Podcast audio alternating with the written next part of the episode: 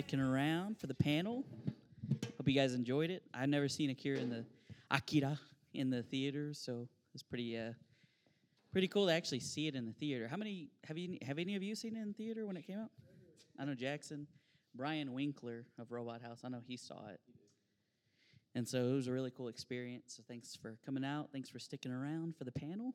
And so, uh, yeah, well, uh, I'll just introduce myself real quick. My name's Harold Story.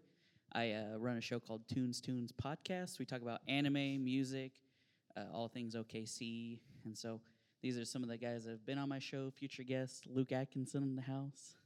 It's exclusive for you. Uh, but yeah, why don't we just go down the line here, and you guys can say uh, where you're from and uh, and uh, your name and all that good stuff. I'll share. Okay. Hey guys, I'm Brett Grimes. I'm with Robot House Creative. Yeah, I'm uh, Adam Lanier, also with Robot House Creative. So we were uh, helping the tower put this thing on for uh, the month of animation, and uh, for the Projector Club movies on Wednesdays with the panels, we're uh, we're the guys doing the posters. Yeah, super cool. Is this am I on? Yeah. Hey, uh, Luke Atkinson. I'm with Oklahoma Contemporary. Uh, I spoke a little bit for Sunbeam, uh, an organization I represent, and uh, this was my first time ever seeing the movie. So he's a g- he's a good person to have on. So we'll get an uninhibited uh, uh, review from him.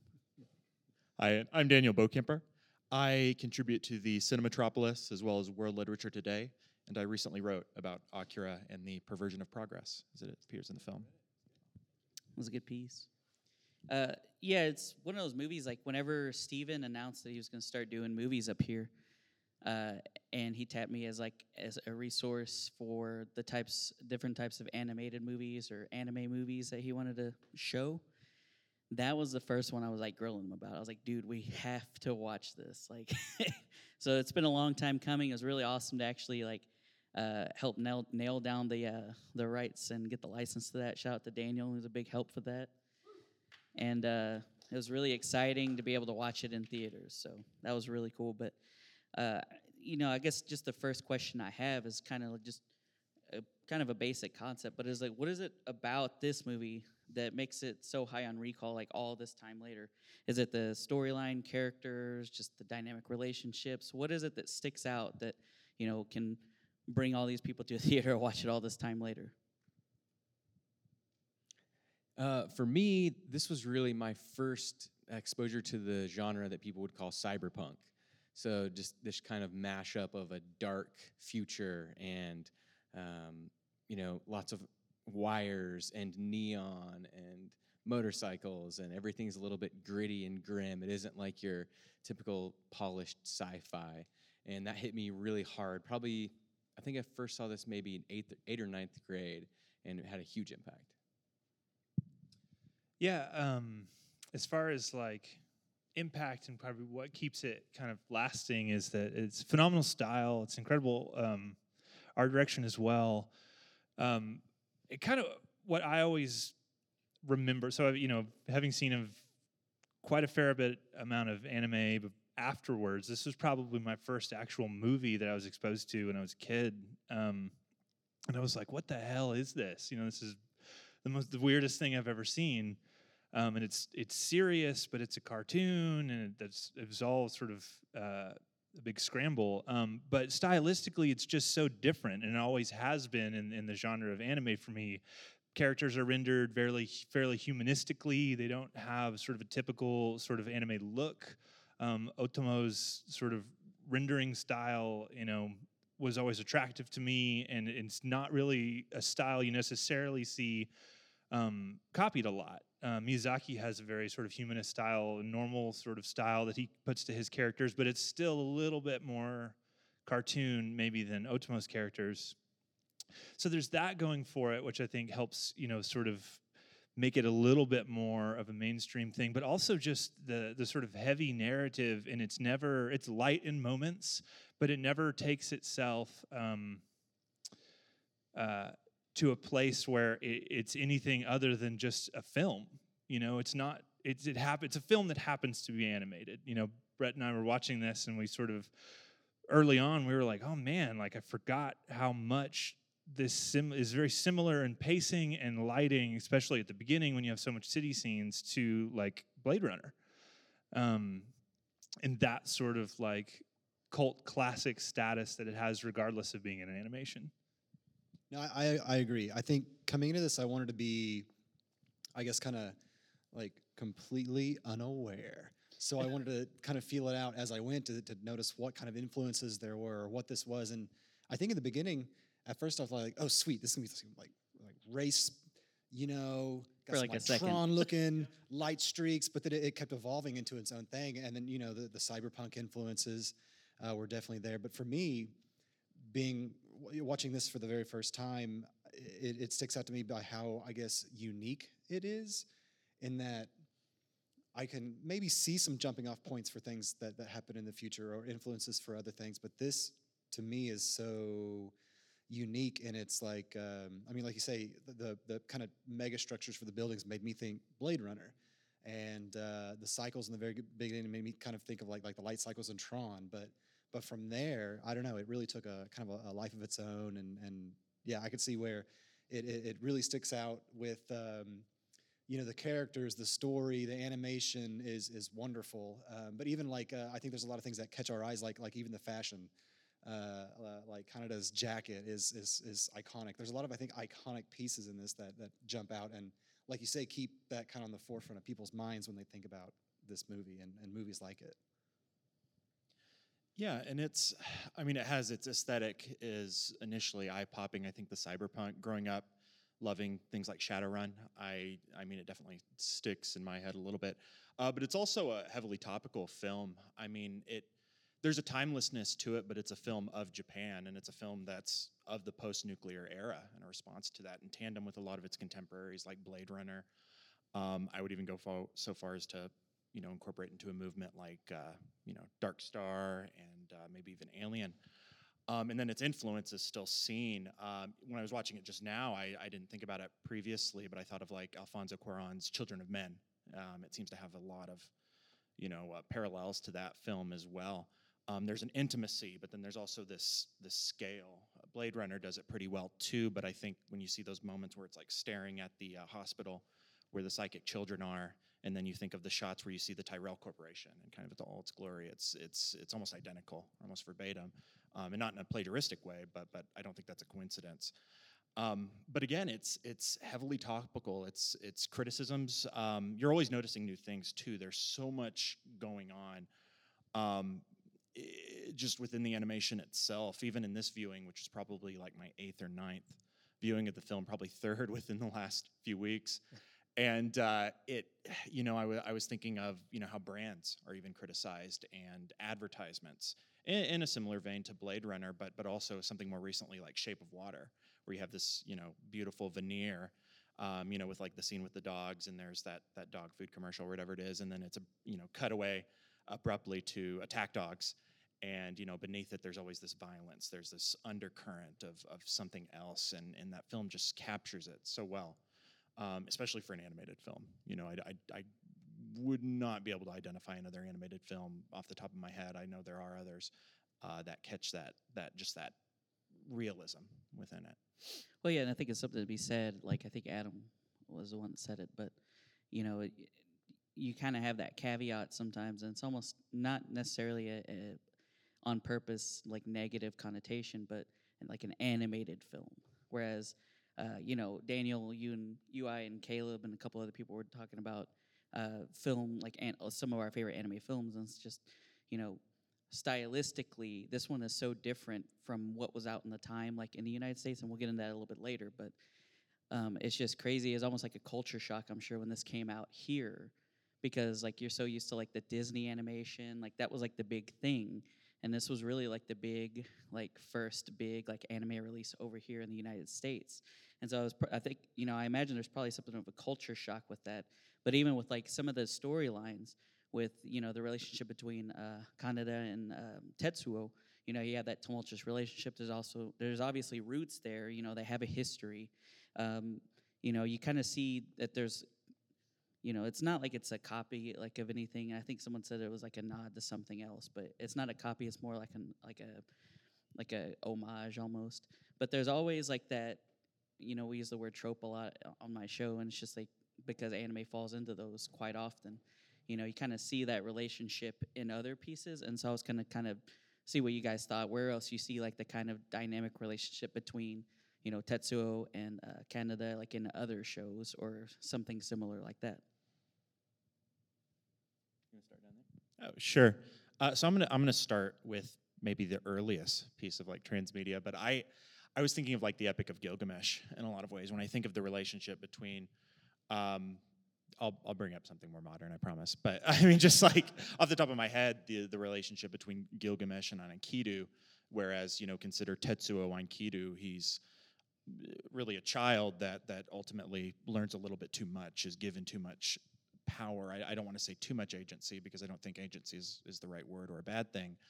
Uh, but but he learns a little bit too much. He grows too powerful too quick. His you know his mental his his power psychic powers grow beyond what his actual cognitive capacity is, um, and thus he he kind of loses control. Um, whereas Kaneda is more of just a he is a bit of a creature of his environment, but he's also a mentor. He's a he's a big brother um, in a lot of ways to Kaneda. So you can, you know, you think of other pieces of media like that, something a little more modern.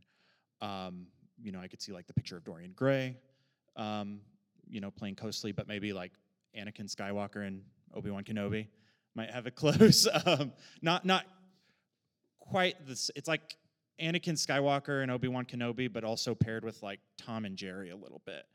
Um, because the nature of their combat isn't, you know, they're not really equals. I was watching recently, and, and Harold and I were talking about um, that YouTube channel, uh, Lone One Eyed Wolf or something like that, and he does critiques of of primarily anime, but also a few other things. And he did one of Akira, but he also did one of what makes a fight scene interesting, and he looks at it in two aspects: the technical part of the fight, where people match one on, you know, one for one, and that tells a narrative in of itself, but also the emotional narrative. And uh, I don't think you see much of a technical you know, in, in the in the uh, engagements between uh, Tetsuo and Kaneda, it's almost entirely emotional. I mean, you know, Kaneda doesn't really have much of any actual physical advantage over Tetsuo yet.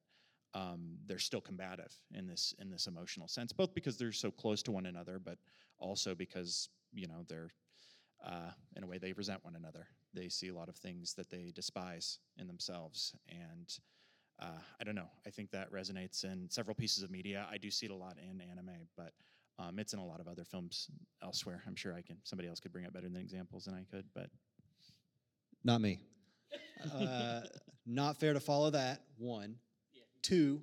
Um, no, I, I I really appreciated. Um, I think how we learned about how the relationship was between Tetsu and Kaneda. Um, I feel like uh, in the beginning, I felt like Tetsu was kind of like the runt, trying to impress like the big brother or the the, the leader, you know, and, and that kind of a story that we see not not too terribly often, but you know we're familiar with. Uh, but then in the end, it, seems to be to me uh, at, the, at the end scene in the playground, uh, where where Kaneda gives him his toy back, uh, it reveals the relationship of, of rather um, that friendship's always been there, and I don't know where. Maybe this is me needing to rewatch the movie, but but maybe I, I don't know where that that divide came. Like to me, it always felt like they were after that scene, like they were equals. Um, and I'm not sure where that relationship pulled apart, but I, I thought that was an interesting development for a first timer. You know, you're absolutely right. I was kind of. It's been a long time since I've seen it. It's actually probably my first time to see all the way through with this dub. I'm really familiar with the like 1989 dub with like kind of just played by the guy who played uh, Leonardo from the Ninja Turtles. Um, so that one's that one's a little closer to my heart. There's a lot of some corny lines in there, but it's it's good. Um, but you're right. You're absolutely right. As far as like, I was kind of paying attention to that too, knowing kind of where it ends up and kind of how it begins with this sort of, you know, older brother, younger brother kind of dynamic, knowing that they both sort of grow up in this orphanage environment, and we're kind of sort of at the beginning sort of looked out for Tetsuo. Even when Tetsuo has his wreck when he runs into Takashi, Kaneda is still looking for him, and as soon as he finds him, he immediately runs to him, and he's like, "Are you okay? Are you okay?" You know, there's still this this looking out for my little brother, who's you know, quote in quotes, that's in our motorcycle gang, extremely violent motorcycle gang. You know, and because we're only 15, and we kill people. Um, but you know that aside, you know absolutely you're you know I my sort of comparison was the sort of Obi Wan Anakin you know parallel, which is you know the first pop culture thing I could draw, but also just narratively, this kind of cracked me up. Um, having seen some of the the movies here at the Tower, like we did last March, that um, Kaneda is kind of totally the Jack Burton of this movie. Like he doesn't, you know, and he's that's the character of Kurt Russell from Big Trouble in Little China. He's not the hero in any way. He doesn't really move the plot forward in any way. Um, Kei does so much more like around him. Tetsuo is way more powerful than him. He's just trying to keep everything like in control. He still wants to hit on the girl that he likes, and he still wants to get his friend back. That's like his entire motivation, and it's totally relatable. He's just a dude. He's just trying to like get his world back in order. Yeah, and just watching it this time, uh, something I picked up on that I hadn't picked up on in previous viewings is just the relationship of the whole gang itself. You know, there's obviously that tie between Tetsuo and Kaneda, and I think everyone, you know, realizes that. That's kind of one of the main themes of the movie. But they all seem to care about each other in that same way. So you have, you know, them all looking out for each other at the beginning, but one by one they kind of get taken out, and then by the end, you know, you have Kai, and he's like desperately looking for for Kaneda, and he, he's so you know relieved when he finds him. So they're kind of the only family they have in this post-apocalyptic world. Can we say like about the voice actors? Did anybody else catch? And maybe I'm wrong. Uh, the Whiterun uh, shopkeeper in Skyrim, the barkeep, for sure, is the barkeep. What? Yeah, when you go back and listen to that dub, That's a deep cut for you. I yeah immediately flashing back to all of those you know overused voice you know lines. Yeah, Well, I mean, you know, that kind of happened with like a lot of these shows. I love and it. A lot of it was put in motion because of Akira, but we'll get more into that in a second. One thing that I always like to entertain on the show, uh, I know we did it in the Cowboy Bebop episode, we've done it in a couple other things, uh, is the idea of, and this has been bounced around with this show, with this uh, movie for a long time, is uh, like a, a live action adaptation, uh, whether that's a series or a movie. Uh, a lot of people think it wouldn't work. A lot of people don't want to see it. But just for uh, you know, just for, for my sake, y'all, please humor me. Uh, who do you think? Uh, who would you cast? You know, in the film like this, if it was an adaptation or if it was a show, or like who would you tap as like the director? What production company would you like to see? Things like that. Come on, humor me, guys.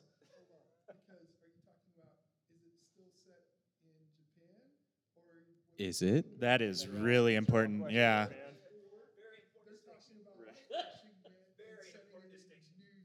they're they're answering now.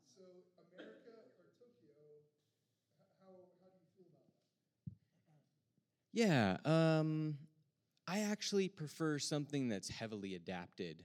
Uh, personally, I, I think we already have an awesome movie about these kids in were a fan Japan. the, like the Death Note adaptation. I am a fan of the Death Note adaptation that Netflix did because I think we already have an awesome Death Note anime about Japanese kids. We have live action Japanese kid anime or movie that's based on the anime. So I was glad to see an adaptation that took it so far. So if there was an Akira movie, I would want it to be far removed from what we have because I don't really need to see that again. I don't think it could be improved upon by making it live action. Sorry, were you done? Fine. Okay. and yeah, I guess I should throw this caveat in because you know a lot of uh, things that ended up in the film, uh, it was like very condensed because the manga series is very long. So like things like the capsules play like a bigger role in the in the manga. So you can consider that too if you would just like an adaptation straight from the manga Who would to play a the show. capsules? Yeah, yeah, Yeah. who would play the capsules. but yeah, just any any facet of it, any facet of the show. Oh, you were done. You're just gonna pick the Well, I- location. I, and you're will say. I think the director of Thor Ragnarok has already been tapped to direct the Akira adaptation. So that's kind of a cool pull. I think he could make an. dream dream casting though. Ah, man. I don't know. Yeah, I'm pretty stumped on this one too. As to your point, um, and to your point about Akira and its sort of specifically being a Japanese story in a post-nuclear world, I think I can't really separate those two. To me, that's a big part of Otomo's narrative in both the movie and the manga, and the fact that you know during wartime and for not test reasons, Japan's the only country that that's had an atomic bomb dropped on it twice, and that just does something massively to the psyche of a country. Yeah, you can't argue that, you know, because if, if you, and I'm sorry to cut you off, but if you place Akira in New York, uh, which I guess that's the city that they were considering of transplanting it in, um, you know, we there there is something that might resonate with American audiences. Um, I think the only thing you I can think of off the top of my head would be 9/11, but 9/11 isn't two atom bombs being dropped on a country. It simply isn't. Um, that's not to say it wasn't a cataclysmic, you know, revolutionary event, but it does not have the same resonance as, you know, Nagasaki and Hiroshima. Yeah, and I have to think like for for a Japanese audience, like the state that Neo Tokyo is presented in has to be very drastically different. You know, so we're talking what 88 release, I think, in Japan. yeah, 82 for the manga. Yeah. 88. and then continuing through because the manga wasn't finished. You know, he didn't. He kind of. Yeah. I'm sorry. What? Really? Okay, when it's finished, right? So he was still kind of. I kind of know what directions I want to go to, but I got to wrap up this movie for for production, and before I'm even finished with the manga. Um, but yeah, I mean, you're absolutely right in the sense that wh- where I was thinking was when I was watching this is like you actually have a lot of police in the streets with guns, which isn't actually currently the case in Japan. Uh, it's kind of like England where they have to have like special, you know, task force that come and like have guns and stuff. So you're having a Japanese audience watch this and they're like, "Wow, this is like the future. Like there's there's guns everywhere. Like that's kind of screwed up." Like so th- that's already like a little bit of an undertone that's kind of normal for us that's another thing that's sort of being seen by an audience that, and that's just a cultural difference that like we're not really tapped into and there's probably there's tons of that stuff that i have no idea that i can't pick up on at all but that, was one that kind of stood out for me a little. So that's why i think this is hard to adapt. As far as castings man i have no idea. Like i have no idea. I can't even pick like faces to go with them because to me like I, I don't know. I have no idea. I'm Unknowns. I'm to- yeah let's just go unknowns. Unknowns all the way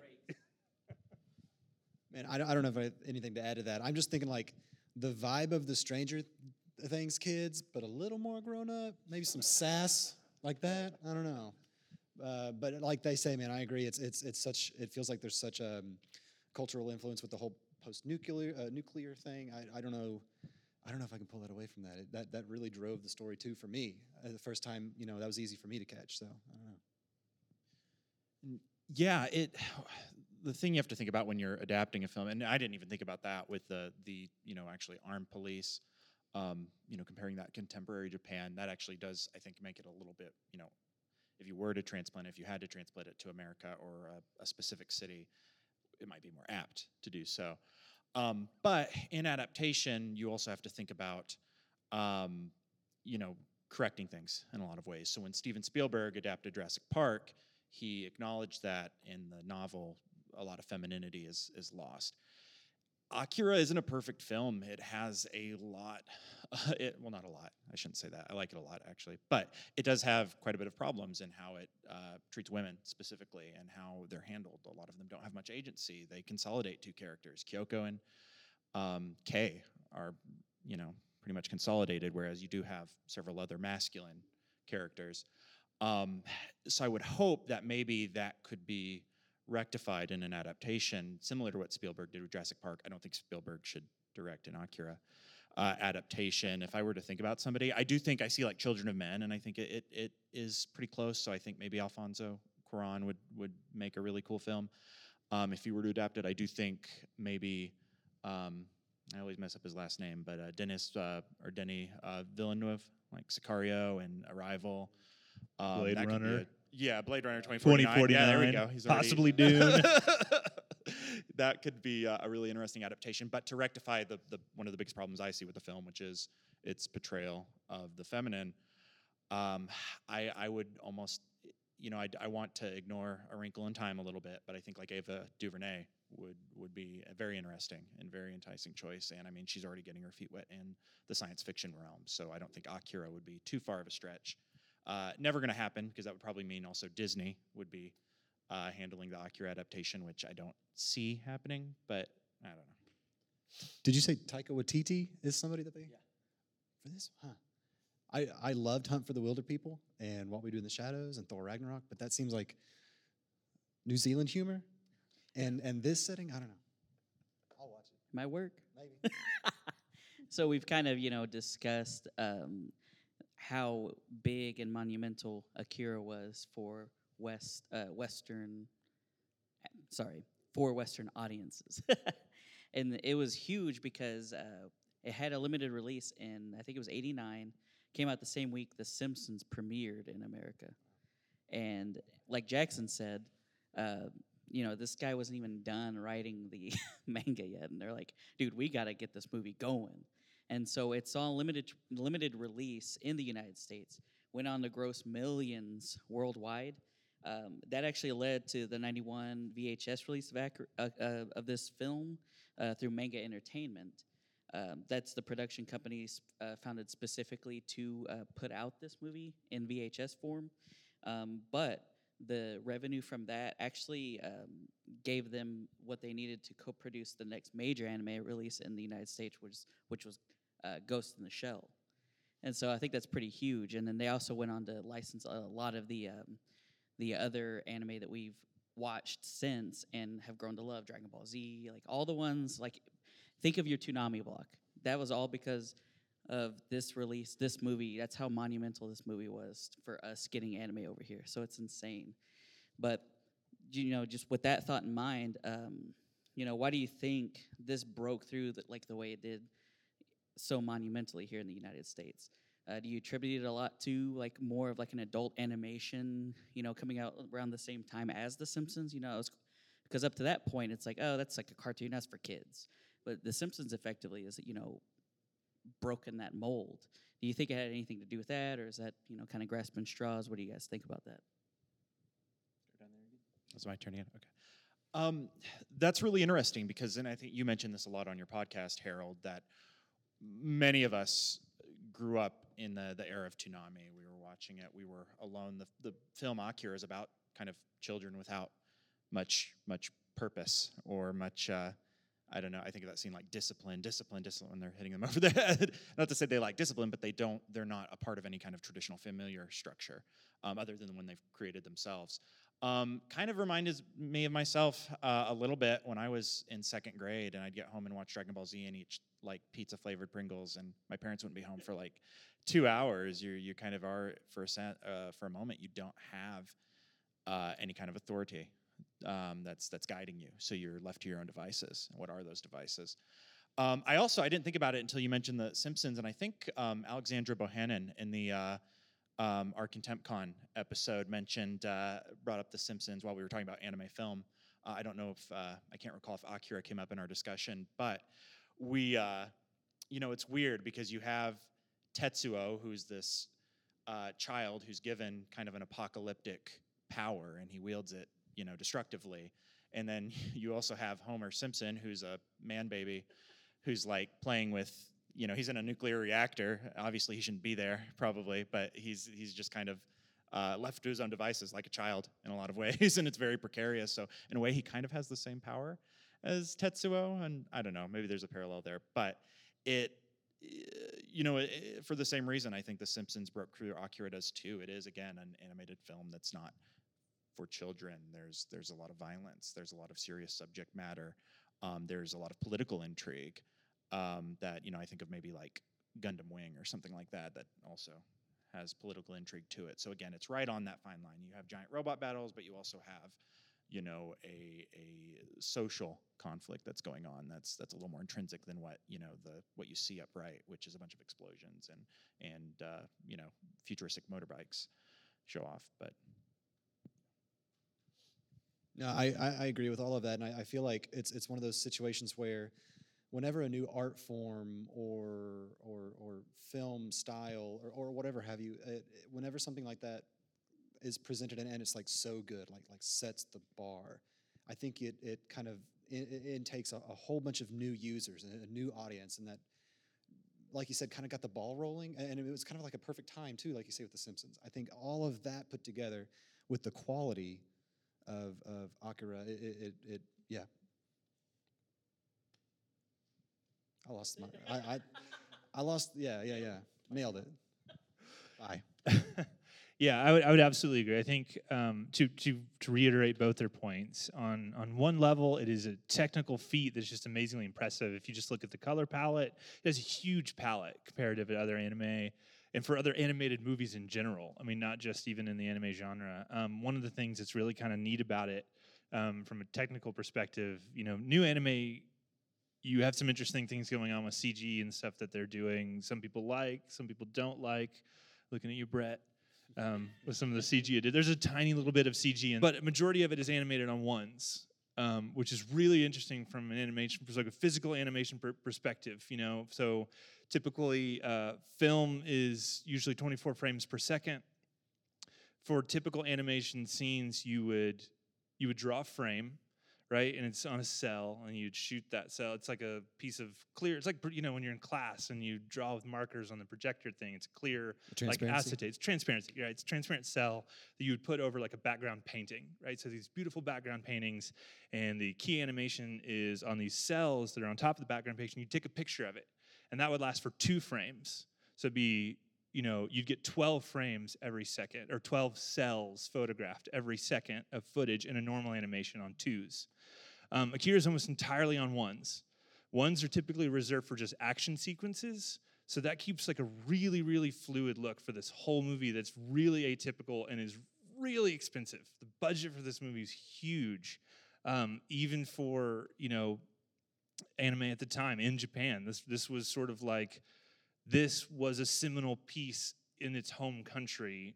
You know, I think Toho was was Toho. I know Toho did this release because I saw the logo at the beginning, but I think they're also responsible for the production and at home during when it's originally made. They were like, let's just let's just give Otomo a whole bunch of money because this is dope. And like you said, as far as popularity, and you said it's got awesome motorbikes in it. It's got an awesome futuristic city. It's it's production. It's adult and it's cool. It just has weird some you know some Cronenberg body horror at the end. These little sprinkled in. Yeah. Yeah, and that's what I was going to bring up is that it really I think ties into a lot of things thematically that were happening in science fiction in America at the time with RoboCop and The Fly. Speaking of Cronenberg. Um, and just any kind of movie with this this body horror kind of happening. Also, RoboCop 2 has the weird eyeballs and brain thing in the jar, which always reminds me of Akira. Um, but yeah, so it kind of I think played to an audience that was already expecting that kind of gross out sci-fi horror, but maybe not to that extreme, which is another cool shock factor.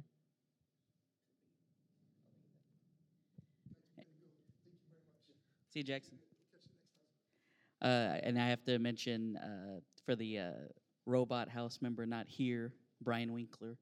Uh, he had a story that uh, it was literally his only contribution, so I told him I would tell it that he saw it in the in 1990, I think, in Dallas, and uh, went with a friend of his, and his friend hated it, and he just thought it was like he thought it was the most amazing thing because I think he had that deeper appreciation for like how fluid and how great this film does look because you could really tell like it, it there's never any point where it looks shaky or suspect. Everything is just like fluid man.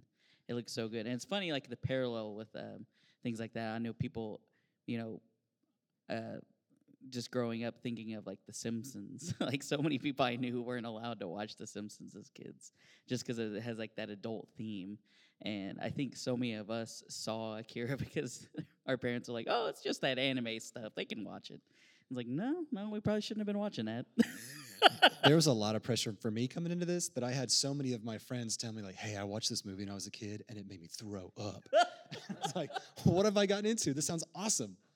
It sounds amazing. Bike gangs, just bike gangs, right? right. So, so imagine, yeah, my my surprise when I'm watching people racing on the street. I'm like, what? I don't see any. Those are vomit-inducing scenes. Come on. It's like two different movies, really. I mean, it starts out like you exactly like you said.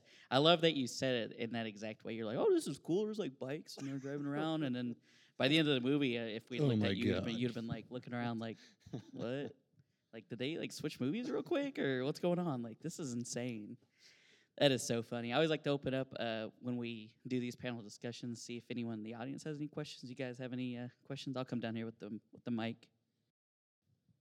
How many of you have actually read the manga? Yeah, just like parts, not in its entirety. Yeah, I'm in. I'm on the fourth one currently. And you just So- got the box set, right? Uh, yeah, I've got uh, the three trade paperbacks, Kodansha prints, and then and then I got the the anniversary box set, but I haven't finished it. Nice. Brett, have you read any of it? I have not. I also got that box set, but I'm currently working my way through Gundam: The Origin, which is a Ooh, 12 volume paper or hardback series. Pretty sweet. nice. Did you have a question? Uh, I haven't read it and I had never seen it before, so I guess you started to bring up my question, which is um, I know they probably compacted the story, but the second half or the last third of the movie, whatever, just completely goes off the rails, so to speak. so, um, does that have an origin in the in the manga, or because I read a little bit about it ahead of time, I'd heard about it and I just never seen it, and they imply that in the film they kind of just went different with it because it almost seems like. Uh, one of those film pairings where uh, Rodriguez and Tarantino or whatever direct parts of the same film and it just goes in a completely different way. It seemed like heavy metal or Aeon Flux or something where it just anyway. I think you get my point. Yeah, some liquid television digs in there. Um, yeah, as far as it is heavily condensed in the sense that like where that you have this sort of flip and you have this sort of coup d'etat happen and there's this sort of military overtaking and there's this entire revolution that's going on as a subplot that is heavily explored as well. There's one shot you see of like a woman and she's got some prayer beads and they're painting Akira on the ground and there's a big protest. She's a major character. She was actually a test subject. She was number 19. Like there's lots and lots of side plots to get explored. But one of the things I thought was kind of the most interesting and as far as pacing of the film, um, eh, as compared to the manga, um, there's a big point where Tetsuo is responsible for sort of destroying a big chunk of the city. That's like the middle of the of the manga to where then the rest of it is sort of in set inside this sort of post-apocalyptic neo Tokyo where you have like street gangs and people worshiping there's actually the, the, boy Akira is actually much more of a character. He's not really like a background thing. He has dialogue. He interacts with Tetsuo, and he is sort of worshipped as a deity. And there, there's sort of that is sort of the second, you know, numbers four, five, and six of the of the of the manga to where he sort of sets up home base in the you know Olympic Center that they're building for the the Tokyo Games, the Neo Tokyo Games, and you know Tetsuo sort of plays nice with Akira while developing his own sort of worshiping. That's but so there's there's yeah there's a lot of that they sort of were just like well let's just kind of squeeze that into the last thirty minutes of the film. Yeah, and I think we It's mentioned hard. It's hard to do. There's a lot Yeah. going on. I think we mentioned earlier. I think the capsules play a huger Right. Yeah. because yeah. it's like there's like that whole like don't ruin your brain like He, yeah, he actually they're the the rival biker gang too. So the actual gang name of Kaneda and Co.'s gang is the Capsules, right? And that's where you get like the pill on the back of his jacket. Um, on the uh, the the rival to him are the clowns, right? So so in the manga, Tetsuo takes over the clowns because he needs massive amounts of drugs to sort of keep his brain in check. So and that's kind of a clever thing because he, he corners a couple clown gang members and he's about to kill them and they're like wait a minute we can get you drugs. And he's like cool i'll be your boss now. And there's, that kind of works for a while. Yeah because in the movie it feels a little bit tacked on because you're like oh he just wanted to get drugs? Like what? Mm-hmm. And then especially in that scene whenever they're in the bar i don't i guess i didn't remember in the dub that they're like you look like a crackhead like that crack i was like what i was like i was glad i wasn't the only one that laughed because i like laughed out loud at that part i was like that's ridiculous anybody else have a question Thank you. Yes, the, the fourth panelist, what's your name again? Dan. Danny, thanks. Yeah, you, you meant you brought up the uh, feminine in this film, and I was wondering uh, what you felt about the uh, Kiyoko character. Yeah, so she's actually probably the the the most powerful uh, feminine character. In fact, she basically takes over Kei temporarily. Um, she's really interesting. Um, she's the only, uh, so they each kind of have their own psychic proficiency. Hers is clairvoyance, to my understanding, but then she can also um, go into other people's minds. I, she's compelling um, quite a bit. I I thought you know, it, it, it's it's weird because she's kind of removed. I think of that. I'm not too familiar with like the Marvel universe, but I think of what's that character? It's like the Observer or somebody who's like completely The Watch. There we go. Okay, thank you. Um, she's kind of removed. She's she's not. I don't. I want to say she has agency, and she does try to to stop Tetsuo um, through the Vessel of K. Um, but I don't really think she's awarded that much. I think she is kind of, in a way, just to to somewhat explain what's going on. It's it's a way to to help facilitate the movement. I, I and I would I would entertain an argument against that, but I it's bizarre because I, I just think she's I don't know. It's one of those weird things where she's given a lot of dialogue. She explains what's happening. You know, it's the amoeba that has gone Super Saiyan. Basically, it's. Um, but it it's. I don't know. I I, I want to say I, I like her because at least he awarded again some agency to to a feminine character, but I don't know to what end. I don't know if it's very meaningful. But then again, she's also the one who insists that they need to, you know, they need to save Kaneda regardless of, you know, what happens to them ultimately. And that's actually saying a lot. So thinking about it, um, I, I think she is positive. I think she might be one of the more um, altruistic characters. It's just, and I hope maybe in the manga, maybe you know, it's it's it's somewhat rectified there, or um, you know, if somebody were to adapt the film, ultimately, maybe they would they would do a better job at that. But um, you know, there there's so much potential with her character. I just don't know if it's executed particularly well. Uh, but I do like her overall. She's one of my favorite characters in the film. I just think her face is animated a little. I don't know why, but her her face is animated a little weird. It's like completely different than any other character. I don't know why that is. It just I don't know. Something about that always looked a little. All those bizarre. kids creep me out. I- Yeah, I'm I just don't it. know. It's uh, that was the little bit of CG they put, right? Triggered. Now, anybody else? Anybody else got a question? Uh, I love remakes.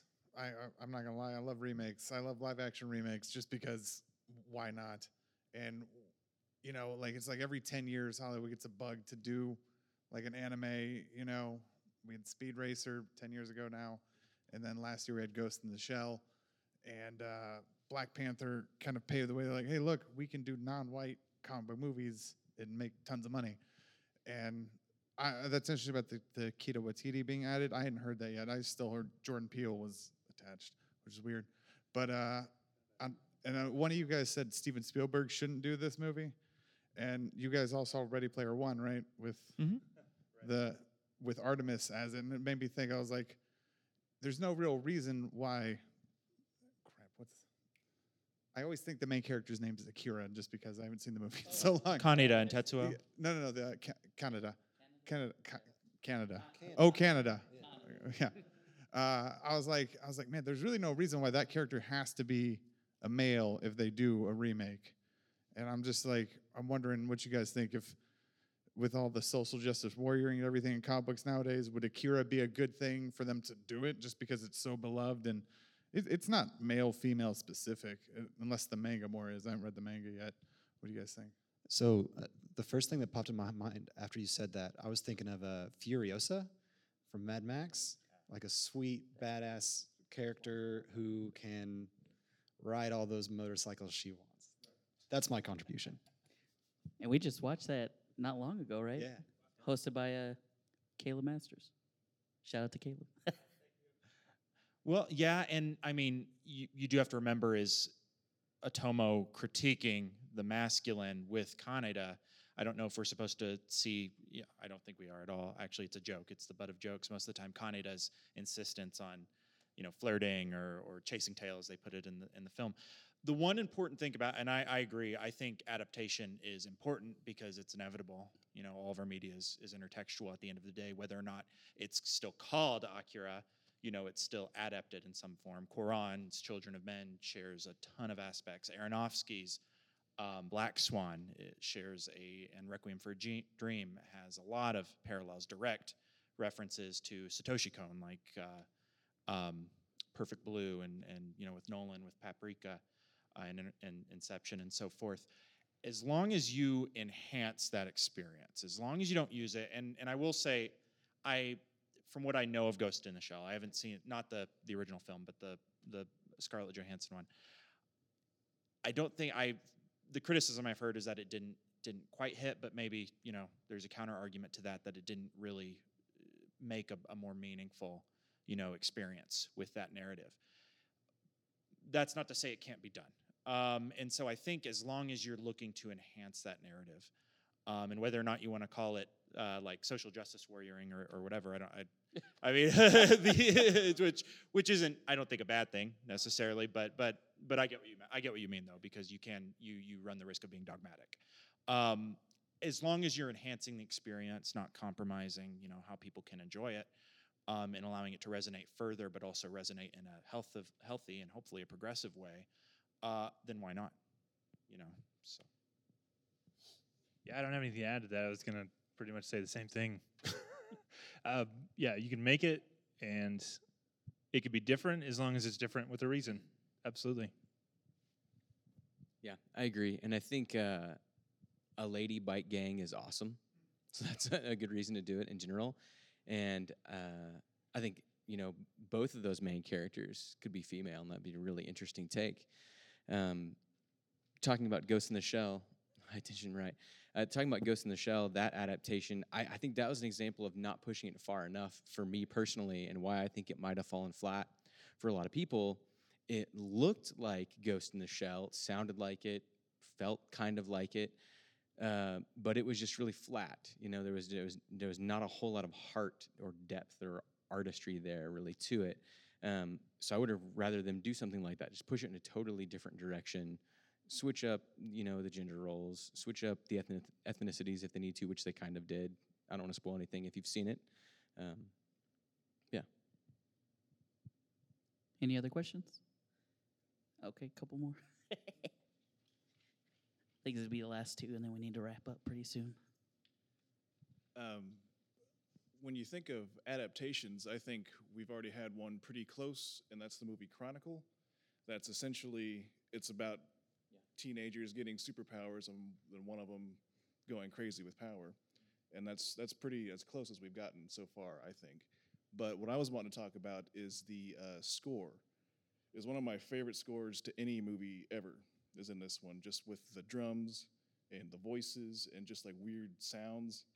And I've heard that the uh, I don't know who the guy who the composer was, but he put in a lot of noises that can't be heard by the human ear, but are in the mix that speakers can replicate. And uh, I don't know. I think that was really cool. The how far this movie went in every single direction: animation, sound, ideas, all of it. I, th- I think that's why it's a it's a classic. Should add uh, Alexandra on the panel with the to talk about the score. That's like her jam. Yeah, what do you guys think about that? A really good point, and I, I meant to bring that up in some other answer or something, but that is something that immediately kind of struck me on this rewatch is that you have an incredibly futuristic cityscape and you have an entirely almost completely sort of analog or a cappella um, sort of contrast in its soundscape. You have traditional Japanese, you know, taiko drums, and you have chanting. It's it's the most sort of earth earthly sort of opposite of what you're seeing as visuals. There's a couple little moments, I think, when they're in the tunnel with the little hover bike things where you get some like electric guitar. And I actually thought that kind of stood out. I was like, oh, okay, that's right. I kind of forgot there's a little bit of like some some shredding in this.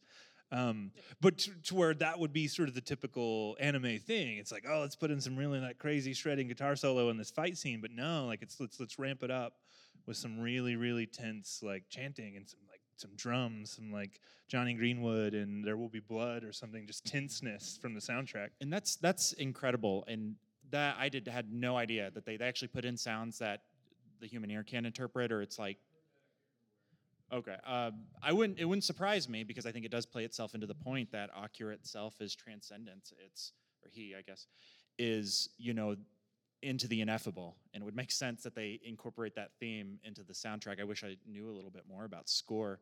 Um, with you know, again, Alexander Bohannon, our colleague, is a, a little bit more familiar on this subject, but. Um, no, that's I, I think it plays into the theme quite well, knowing that. But that's awesome. Thank you for letting us know. I'm gonna look into that. It's another Simpsons parallel. The subliminal messages. Yeah, Ivan Danny Elfman Miage. did the the uh, Akira score. Yeah. Luke, you got anything? Nah, man. No. Um, You're good. All right, Brian's got a question. I think we're gonna wrap up with your question, Brian. Oh yeah, no, I'm just here for the poster contest. You didn't have a question? No, that was do you want to give a brief shout out to the uh, Toonami snacks that we mentioned earlier. Um, that's as vivid of a memory as like watching anime as a kid. Is eating a ham sandwich with some Cheetos, and my grandma always had uh, Coke in the glass bottles. Yeah. Little Uh, Debbie's. Shout out to Yeah. grandma. That skank little Star Debbie had the good Crunch. treats. Oatmeal cream pies. Uh, well, we'll wrap up real, real quick, and then we'll do the uh, giveaway after. But real quick, why don't you guys say, uh, you know, w- a plug where they can find you on social, uh, all that good stuff. Yeah, you can find us at Robot House OKC on um, Instagram and Facebook and Twitter. And we just launched a store online. If you want to check out any of the prints we've been doing, it's robothouse.store. Yeah, we work at the same place, so same same plugs. Um, so I don't know if you've been to Oklahoma Contemporary. It's a, a great arts and arts education facility. Uh, we do a lot of fun things from free exhibitions to programs to uh, events, performances, classes, camps. Um, a lot of fun, a lot of great ways to get hooked up with us and uh, get involved in the community as well as experience some uh, different forms of art. Um, a lot of our mission revolves around inclusivity and diversity, so uh, a lot of cool stuff happening. And then, uh, yeah, tonight I'm repping Sunbeam. Uh, next week is next Wednesday, the 23rd, is uh, Mask of the Phantasm, and I know we're going to be doing um, sort of a, a raffle donation kind of giveaway for that. Um, so please come and support Sunbeam. It's a great organization. Uh, if you want to learn more, hit me up. And again, I'm Daniel Bokemper. Uh, I'm with the Cinematropolis. Uh, hopefully, your source for all things film, not really reviews, but but more so uh, in-depth analysis. I recently wrote on Akira. Um, you can find us at thecinematropolis.com or just the Cinematropolis on uh, Twitter and Facebook. And uh, next week, I, Caleb, I believe, is on the panel, um, as well as I think uh, Christopher Schultz for. Is he? Oh, he's not. Joshua Unruh. My bad. Forget that. Just Caleb on uh, for the Mask of the Phantasm. Um, and also World Literature Today. I recently wrote on uh, Woman of the Ashes. I write mostly on translated. Um, I wish it wasn't translated. That'd be cool, but I'm not. You know, monolingual, but I uh, or unilingual. But uh, I recently wrote on, wrote on Women of the Ashes, the first in a uh, trip. Uh, excuse me, a trilogy um, of Africa, and then in July, um, it's mostly about um, 19th century Congo during a uh, Portuguese um, occupation, and then the, look out for a uh, review of the Transparent City. Um, again, an, another uh, piece of African literature that's very magically real, kind of reminiscent of like the late Gabriel Garcia Marquez. Um, should be out in June, I believe. Nice. Well, and if you haven't heard of my podcast, uh, again, it's Tunes Toons Podcast on social. That's T U N E S slash T O O N S. We talk about anime, music. I bring people in from the community, you know, get to know what they do and why it is they they love the things that they love. Uh, we also launched a uh, threadless site. So um, an artist that's actually been on my show uh, designed two different uh, shirts for Akira, and so you can get on there and check those out. That's Tunes Toons T U N E S T O O N S dot threadless dot com. So you can get those there, and we'll be uh, doing a lot of collaborations for some of these screenings and some of our favorite shows uh, moving forward. And yeah, that's about it. So thanks for sticking around.